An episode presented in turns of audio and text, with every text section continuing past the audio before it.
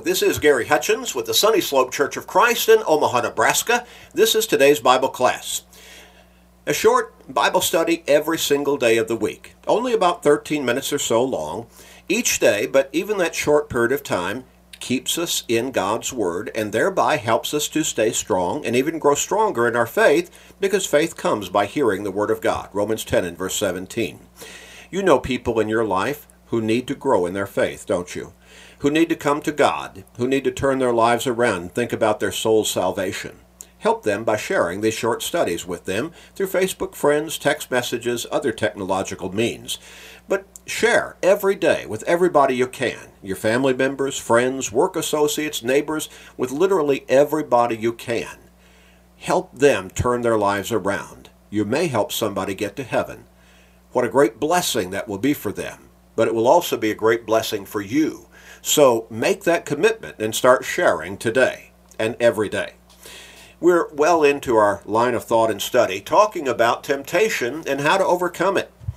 We're, we're talking about the reality that the devil is always throwing temptations at us in various forms and through various avenues. Sometimes it's planting thoughts in our mind, planting doubts or questions in our mind, or facing us with particular situations and all of a sudden, wow, look at that. Well, we could just be walking along and, and all of a sudden somebody uh, confronts us and wants us to do something. That's, that's wicked, that's evil, that's sinful.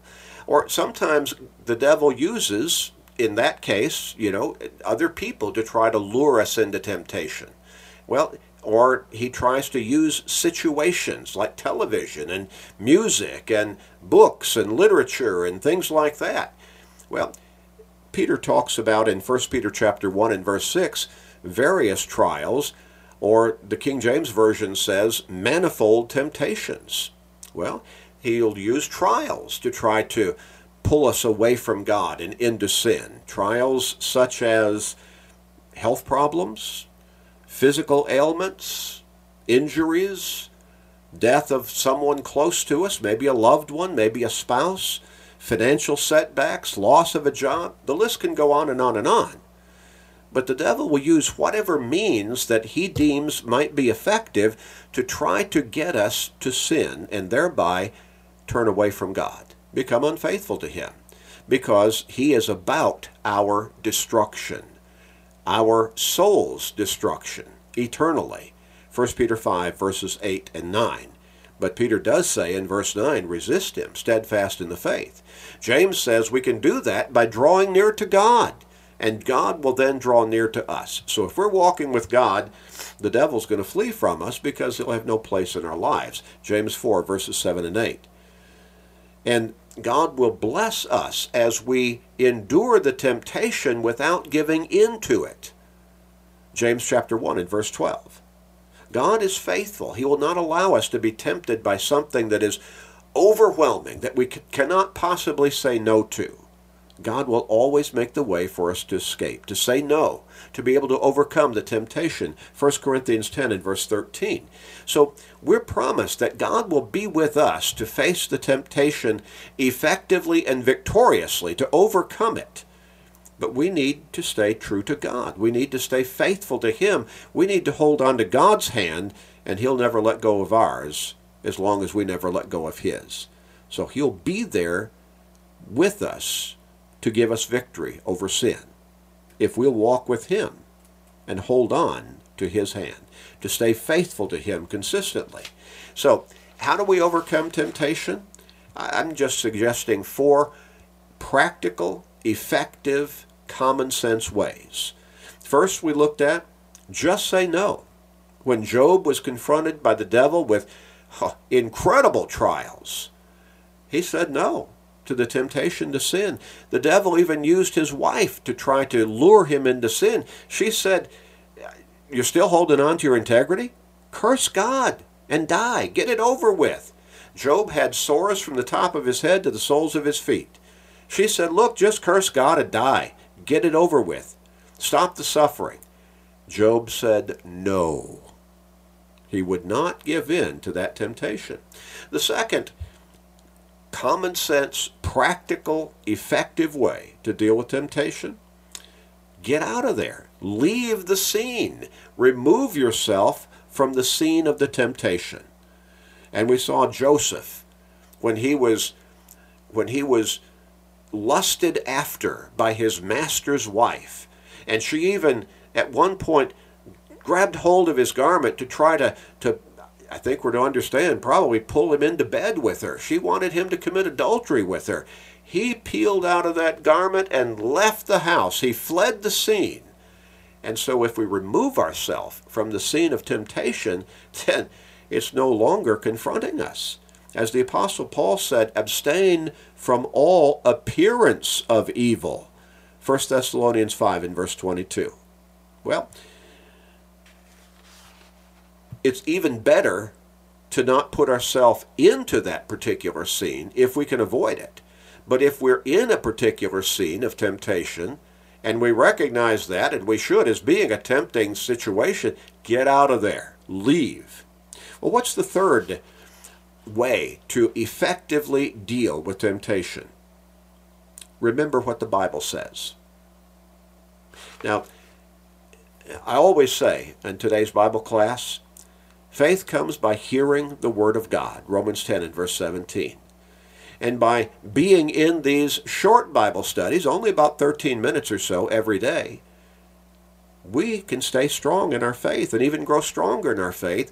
And that can equip us to say no to sin, to recognize sin as being sin, and to remove ourselves from the temptation or resist it in whatever effective way we can. Well, we need to know what God's Word says. We need to be students of God's Word. You know who our greatest example along this line is? Jesus. Jesus was and is our greatest example of remembering what the Bible says in the face of temptation. Because that's exactly what he did. When he was ready to begin his public ministry on this earth, fulfilling the mission that God sent him to this earth in human form to fulfill, bringing the gospel message of forgiveness and salvation, he went into the wilderness and fasted for 40 days. For 40 days. Matthew chapter 4, beginning with verse 2, we read this. When he had fasted 40 days and 40 nights, afterward he was hungry. Well, of course he was hungry. He'd been fasting for 40 days and 40 nights. Now, when the tempter came to him, the tempter, the devil, the devil did not approach him the first day he went into the wilderness to fast. The scripture text doesn't indicate that. So we have the, the, the understanding, the impression that the devil waited for 40 days when Jesus would physically and perhaps emotionally and psychologically, from a human perspective, and he was fully human while still being fully divine while he lived in that physical body on this earth, he would be at his weakest. So he had fasted for 40 days and 40 nights. He was hungry. Now the tempter showed up, the devil himself, and he said, If you are the Son of God, command these stones to become bread. What was Jesus' reaction? He certainly had the power to do exactly that. He was and is God the Son. But what did Jesus, how did he respond to the devil's temptation? He answered and said, It is written, Man shall not live by bread alone, but by every word that proceeds from the mouth of God. It is written? It is written in God's Word. Oh, he knew what God's Word said. Well, the devil wasn't finished, though. The devil took him up into the holy city and set him on the pinnacle of the temple, and said to him, If you are the Son of God, throw yourself down, for it is written, He shall not uh, he shall give his angels charge over you, and in their hands they shall bear you up, lest you dash one foot or your foot against a stone. Well, the devil was saying, Hey, if you're the Son of God, he takes him up to the pinnacle of the temple, the highest point of the temple. Now there would be people gathered all around. He said, Throw yourself off. The prophecy is that God will give his angels charge over you. in their hands, they'll bear you up. They won't let you dash your foot against a stone. You'll prove to all the people down there that you truly are their Savior and the Son of God. How did Jesus, now, how did Jesus respond again? Jesus said to him, It is written, You shall not tempt the Lord your God. Now, twice Jesus remembered what God's word said, says, but the devil still wasn't finished. Again, the devil took him up in an exceedingly high mountain and showed him all the kingdoms of the world and their glory. And he said to him, All these things I will give to you if you will fall down and worship me. Well, Jesus said to him, Away with you, Satan, for it is written, You shall worship the Lord your God, and him only you shall serve. Then the devil left him, and behold, angels came and ministered to him. Now, what did Jesus, or what did James say in James chapter 4 and verse 7? Submit to God. Resist the devil, he will flee from you. Jesus resisted the devil in every temptation, and the devil left him. How did he resist him so effectively? It is written. Jesus is our greatest example of remembering what God's Word says when being confronted with temptation to sin against God. And all sin is ultimately against God. What a powerful lesson for us. And what a wonderful, marvelous example our Lord gave us. Every single time he responded to the devil's temptations with the Word of God. It is written. Now we need to know what God's Word says to be able to respond in that way. We'll talk about that more next time. Let's pray. Father in heaven, thank you for loving us. Thank you for promising to be with us as long as we will walk with you faithfully and consistently. Help us, Father, to stay the course. Help us to finish the race faithful and obedient. And help us, Father, to be great examples to people all around us that they can live faithfully before you and they can find, through Jesus Christ, forgiveness and salvation. And that you will be with them and help them to stay strong in the face of all temptations for the rest of their lives, and they can look forward to eternal life with you in heaven. Please be with us always. Help people to see, and help us help people to see, Father, we pray. Please forgive us, gracious Father. We pray in Jesus' name. Amen.